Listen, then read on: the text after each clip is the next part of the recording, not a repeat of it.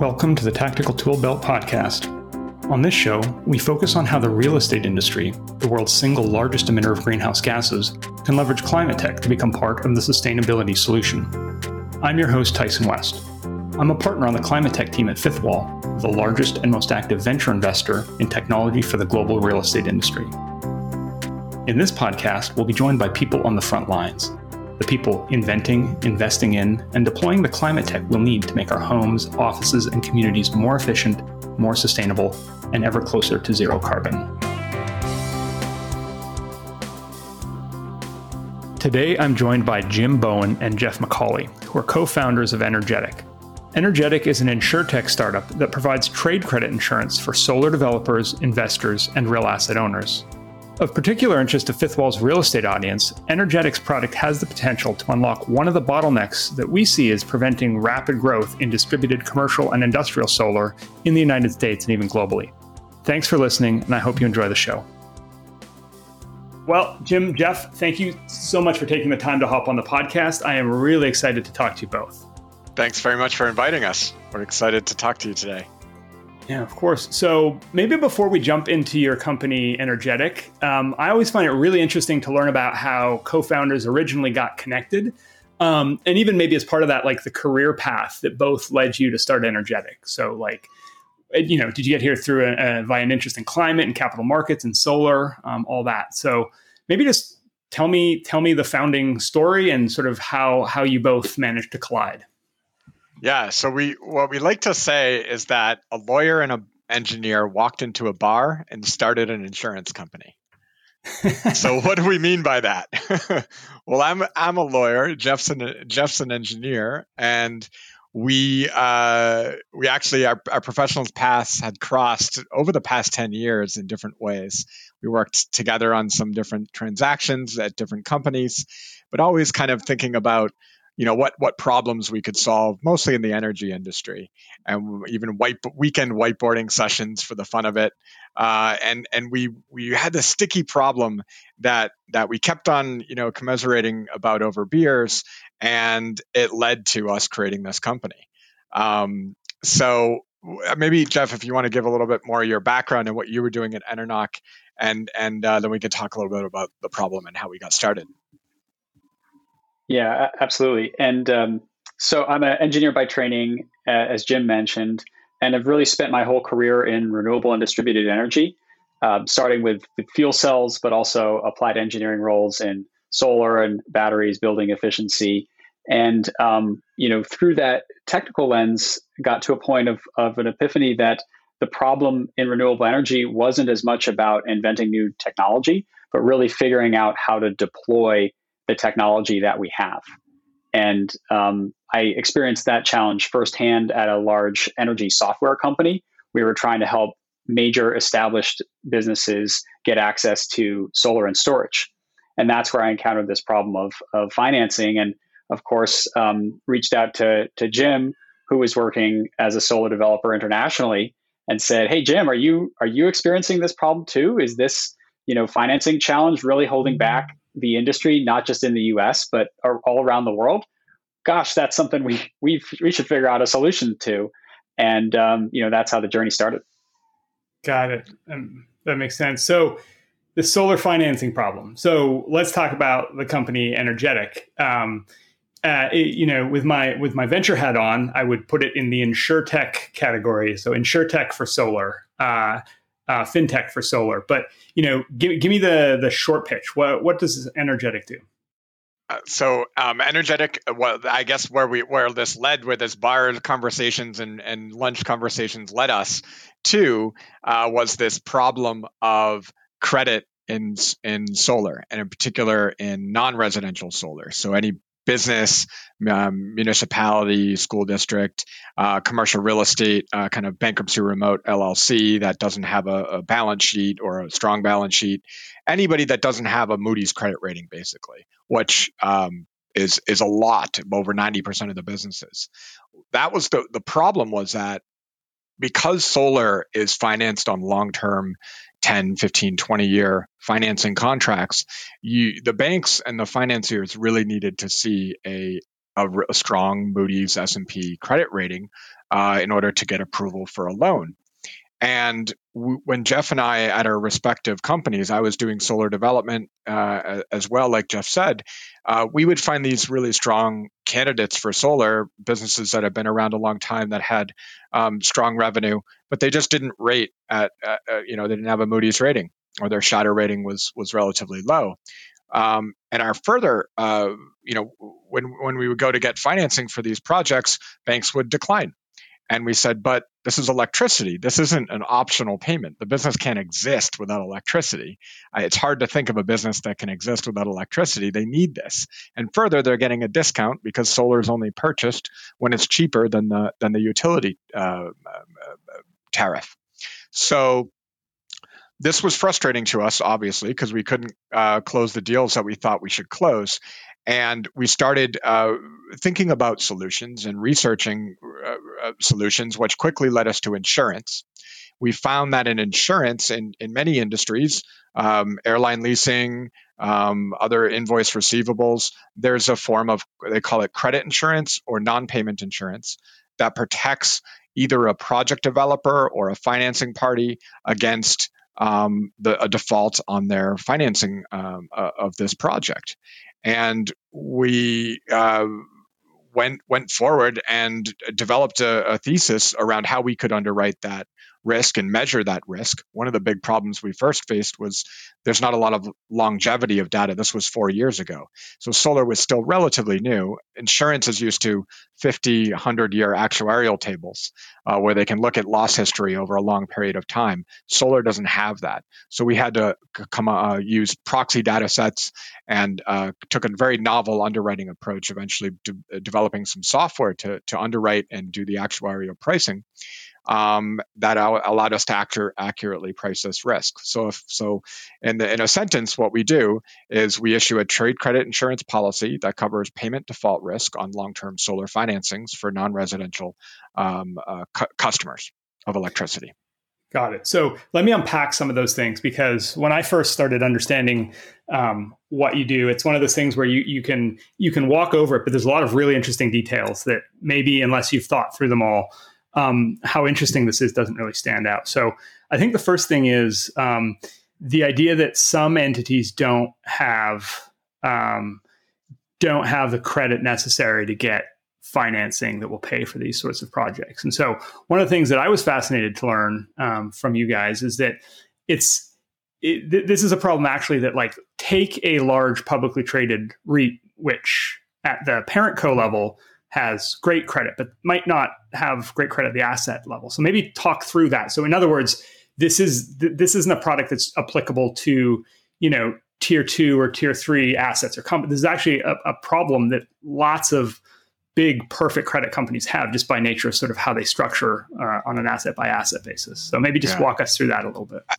I think Jeff should answer this because you know one of the first things we realized was the a potential customer would be these REITs, and so Jeff got on a plane out to a, a commercial real estate conference in Chicago. I think he was the only non-real estate person there, and further, he was in solar insurance, and so he started investigating this. And uh, I'll let him tell you about about what the what he heard there. Yeah, luckily, uh, real estate people are super friendly, so they uh, adopted me with open arms, and it was uh, a group of um, sustainability managers in commercial real estate. So it was really helpful to hear some of those challenges. And I think when, you know, driving down the street looking at signs, people might assume if you see a name you recognize, automatically it must be creditworthy, right? Well, um, the the simple example there is with franchise businesses. So you think about hotels or chains, you might recognize the name on the sign. It might even be a Fortune 500 company. But is that Fortune 500 company using their balance sheet to backstop every single site? Probably not. Doesn't make sense. Uh, same thing goes for for REITs, um, uh, you know, across the board. So it's that kind of behind the scenes story that prevents financing from happening in uh, in more places. And that's why when you when you get into a plane, when we finally get into planes and we look down, you know, as solar people, we're always looking at roofs we're always looking down and saying, why isn't there solar on that roof? And this is one of the hidden reasons why it's not in more places. I love that because it's a question we ask ourselves all the time, right? Like why why aren't why isn't solar on more roofs given you know, I think everyone these days talks a lot about the, just those cost performance curves that get published and talked about all the time. Um, and you know, one of the interesting things about you is this, you know, that the thesis that financing is just one of those things that it sounds like it should be a solved problem, but it's but it's not when you really dig into the details. Um, so, okay, the second step in what you walked through that was interesting was um, the comment that electricity or that solar is a bill that always gets paid. Um, that's also a really interesting thing that I hadn't really thought through until um, until looking at what you do. And so, for the audience, maybe walk through that that idea that if you underwrite uh, the credit risk of a particular asset, you're sort of mispricing the risk of people not paying their electricity bill. Like electricity and say rent, uh, you have to look at the default risk of not paying those two bills pretty differently. Yeah, absolutely. And I think this is something that is intuitive to most people that um, you know electricity is the last bill you default on. I think what was different for us is we are actually able to gather the data sets to prove that and, and look at a distribution and try to identify where are the cases where that's true and where are the cases where it's not true. And so we aim to select the buildings that have the lowest likelihood of default. And we're able to look at that, not that default, not just on a traditional credit, traditional loan basis, but also valuing the commodity for the business that exists today and the business that might exist there in the future. And you know, ultimately, we believe that commercial real estate is a long-term and durable asset. You might have a period of vacancy, but ultimately, we do believe that the you know market corrections happen and more um, people and stores will return to those spaces. We also believe that electricity is a long term and durable commodity that will continue to have value into the future.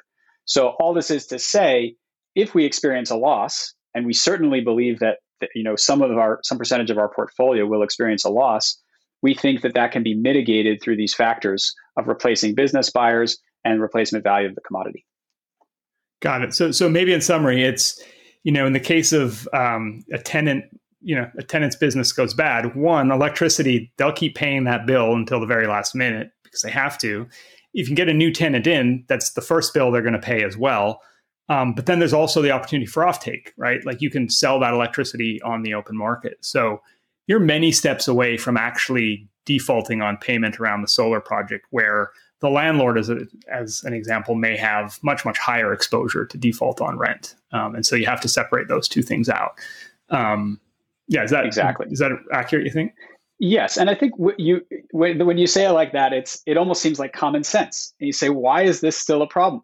Well, if we come back to it, it's still a very scary challenge. We're still talking about unrated credit for you know uh, you know ten years of time. It's a long period of time, and a lot of times, it's not that these arguments are, are lost on people, it's that the structure of finance and the lending institutions that put money into these have certain rules and requirements of what they're allowed to do. And it is a very complex market. If anybody's ever looked at a utility tariff or a utility territory or looked at wholesale markets or net metering or, um, or RECs, there's so much complexity into these projects and it's so nuanced and different by geography. Um, you know location location location is certainly true in, in real estate even more so in electricity. And so it's very hard for these large low cost of capital entities to really have the rigor to choose the right projects um, that and quantify the risk on each of them. Got it. Uh, there's another interesting um, facet of solar that, that that I didn't know, which was, you know, if you look at um, if you compare it to say, well, why isn't there a rigorous market in you know um, equipment finance or something like that? And one of the things that the audience may or may not know is that about 50%, and correct me if I'm wrong in any of these numbers, but like half the cost of a solar install is labor um, which of course implies that if you want to recover the equipment, it's going to roughly cost the same thing. And so, in other words, there's just no equipment to recover. So it really is unsecured. Yeah, that's a key point. That's why the credit is even more important here because if you're making a 10-year loan and it's it is there is collateral, the solar asset does exist. Technically, the bank could take it, but it doesn't really have value. So it, it, it's effectively an unsecured loan, which makes the credit worthiness of the of the customer more important. Got it. Got it. So again, just to, to if I totally simplify it, there's just unique things about solar which lets us use insurance to patch over to the just traditional lending world. So a bank will make a loan, you'll put a policy um, on top of that, um, and you've got a project. Yeah, sometimes I, I, w- I will pause to say, just to explain a little bit next level of detail of how solar works. It actually works a lot like commercial real estate project finance. So you usually have a project because the business owner doesn't know solar they don't know have an engineer that can design the system. They go out and they find a project developer who uh, will design the system get the permits hire the construction workers to place it on the rooftop or the land next to the business owner. The business owner is the one who wants the electricity.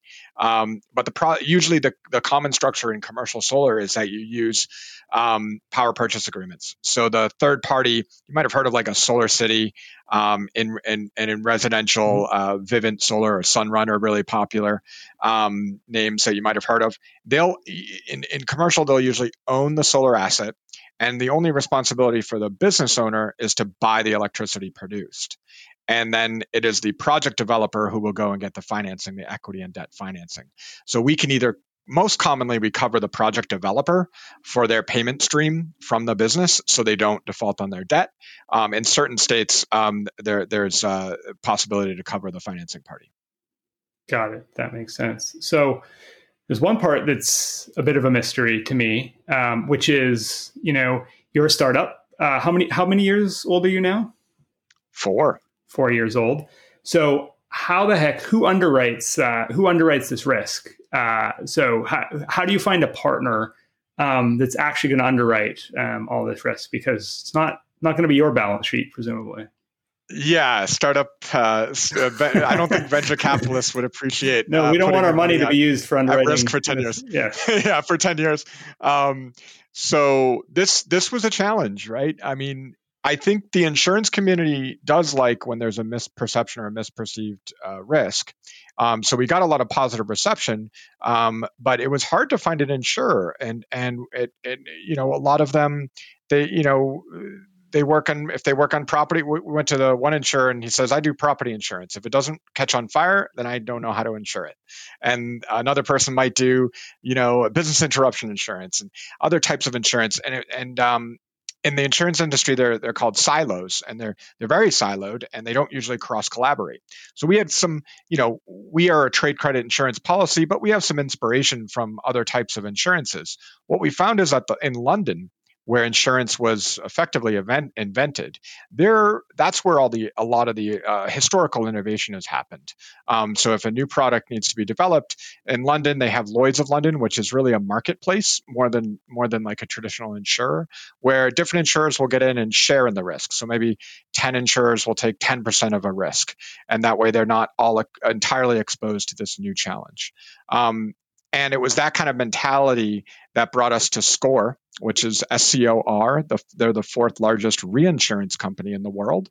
And they um, they have an entire department that writes trade credit insurance for different industries, and they occasionally have seen some energy deals, mostly large deals.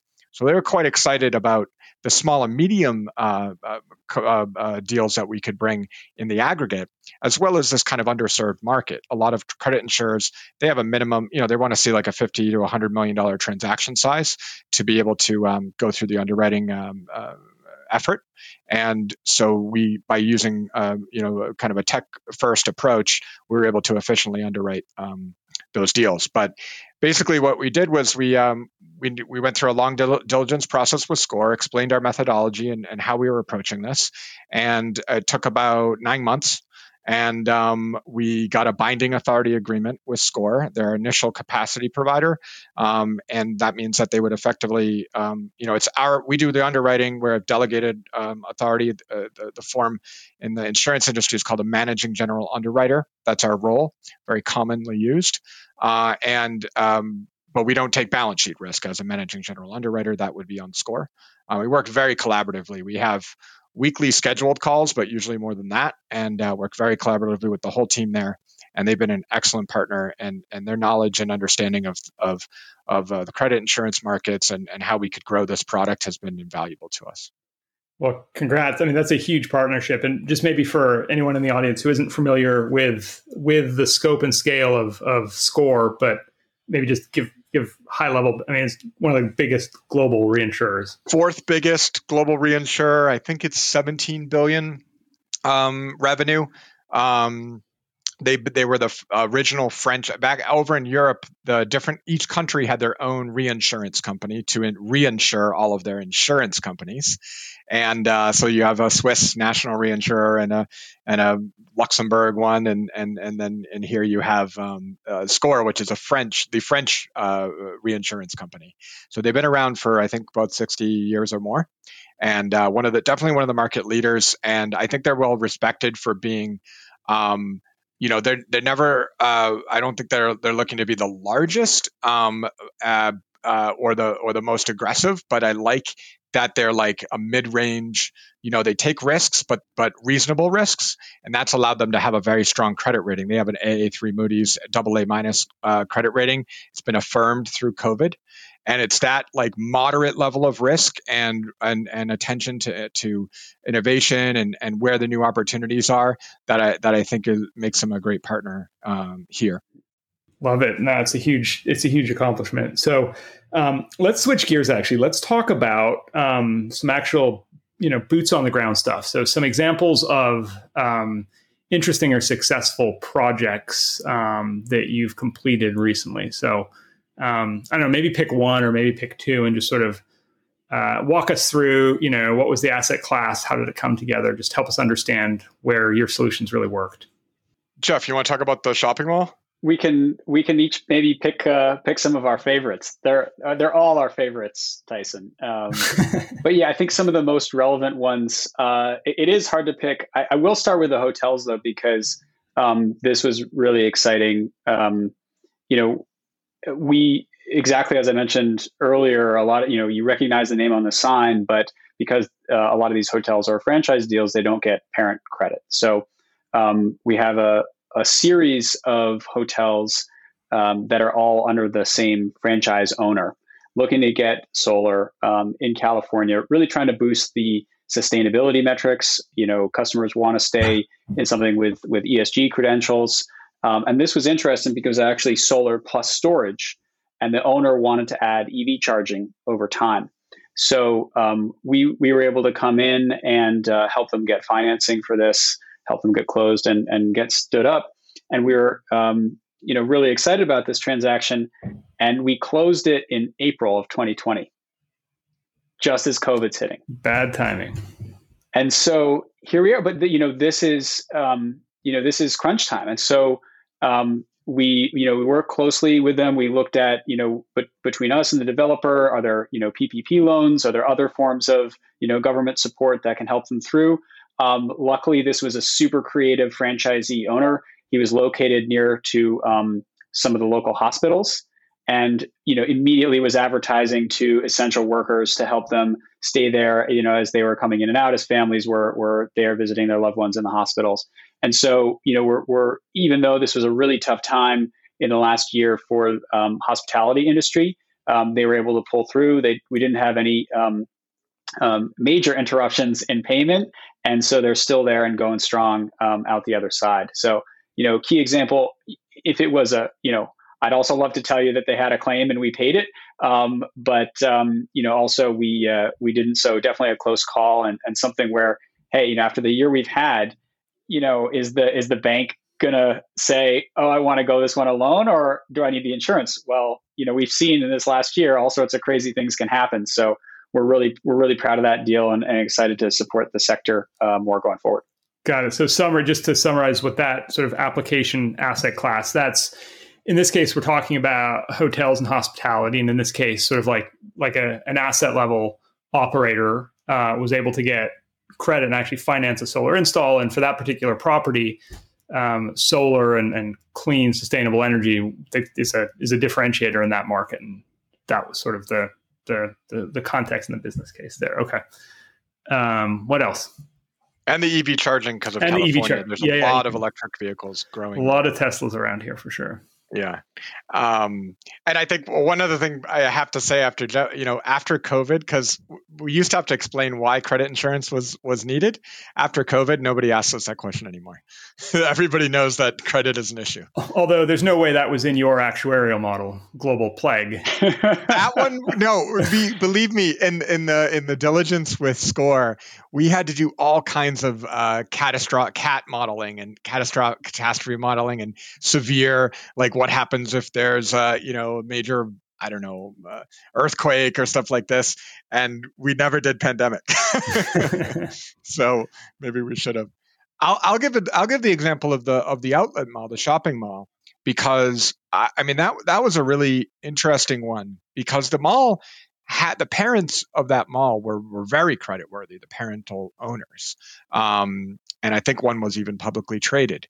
So at the top of the food chain there, there wasn't a credit problem. It was really a, a structural problem that is persistent throughout um, uh, the real estate industry when they try to to do solar project finance, and that's the that the the outlet mall was owned by was what the ownership entity was a bankruptcy remote LLC, sometimes called special purpose vehicle, uh, wh- which is common in real estate where um, you know to for isolation of liability and and, and tax purposes, and so that that uh, it was a relatively new sh- uh, shopping mall, and the LLC didn't have a strong balance sheet. Probably never would be a rated entity. And the developer was convinced that they wouldn't have any problem with banks because of the the parental owners were so strong. Well, they uh, uh they talked to us. Uh, they uh, after about six months of talking to every bank that they could, no bank would do it. We placed that policy in about four weeks, I think, um, and they were able to get the financing um, uh, once we got involved. And the reason why we were comfortable with this risk is, you know, it is retail, so it's not that's not an easy sector. There's definitely some stress there. But it was in a really significant location with a high high traffic volume. They also had electric vehicle charging, um, pretty substantial that could have uh, used this. They were using the solar for the common electricity in the outlet mall, um, but they could have replaced, you know, converted that to the electric vehicle charging. And there were some other um, uh, operations businesses on the same parcel that um, were like other industries like warehousing or some some some rest highway rest stop uh, uses that even if that retail mall had severe vacancy they could have uh, reallocated the, the electricity to other businesses. So we felt like over 10 years, the risk of loss there was was relatively manageable because of those mitigants. So what's the scale, like megawatts of some of these installs, like that one as an example? Um, how big are we talking? About? Like three? That was 800 kW, that one. Oh, uh, some of the hotels are much smaller, um, you know, a couple hundred kW of, um, of solar. Yeah. Got it. But it, it really runs a gamut. I mean, that's a lot of um, a, a, lot of the individual installs are are that size. But usually, when we bind a policy, uh, and nowadays it's done in portfolios, so we might have 50 or 100 of those smaller projects. And we've also seen application at at a larger scale. Um, uh, you know, the, there's a, a new concept called community solar gardens, which is you build one maybe uh, 10 megawatt plant, five megawatt plant, five to 10 million dollars of an install cost, and then you maybe have uh, a variety of different businesses and homeowners in the region that will subscribe to get uh, allocation from the um, from the electricity produced by that plant. Um, and so the, the, you know the the policy that we started was to try to solve this small and medium business um, solar, uh, but it's really uh, broadly applicable to to really any non-residential solar, non-direct residential rooftop. Uh, so maybe that's a good way to sort of like lead out here is talk me through what what's next. So what what are some of the maybe it's you're talking about there that the idea of community solar, um, but sort of what are what are some adjacent sort of use cases that you think your approach is going to be really useful for? Great question, and I think you know first of all we really want to emphasize we've seen this product scale across industry verticals. So we we picked our favorites, but um, also seeing um, charter schools, grocery stores, cold storage warehouses, um, you know, f- retail pharmacies, really broadly applicable across multiple areas of need, um, both new construction and operating portfolios, as Jim mentioned. And on the technology side, we're excited to go from solar to solar plus storage to maybe standalone batteries to to fuel cells. So there's a lot more technology that's out there. Maybe even energy efficiency retrofits. We're talking to some companies looking at um, heat pump or LED retrofits that are also sold on infrastructure as a service basis. So there's just way more that's um, yet to be deployed that can save money, increase operational efficiency, improve NOI, um, and customer satisfaction at a lot of these locations. So we're, we're super excited about that. And then into some of the virtual examples. So not every building can handle rooftop or parking lot solar. You've got a taller building or denser urban environment. Um, there are virtual structures. Uh, Jim mentioned one of them in community solar. There's also other more complex types of um, virtual PPAs that some of the large um, uh, tech companies are, are pioneering. So we're really excited to drive on a few of those dimensions of expansion. And really, um, we're working now with some of the largest commercial real estate owners uh, in the country and just helping them put more solar in more places. It's here, it's economical, customers want it, it enhances operations.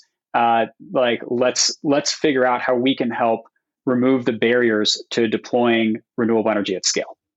Love that. I think that's a perfect way to kind of wrap up here, tying what we were talking about at the beginning. That it is amazing, right? When you fly into one of our major cities and you look down and you see all those roofs and they're all empty.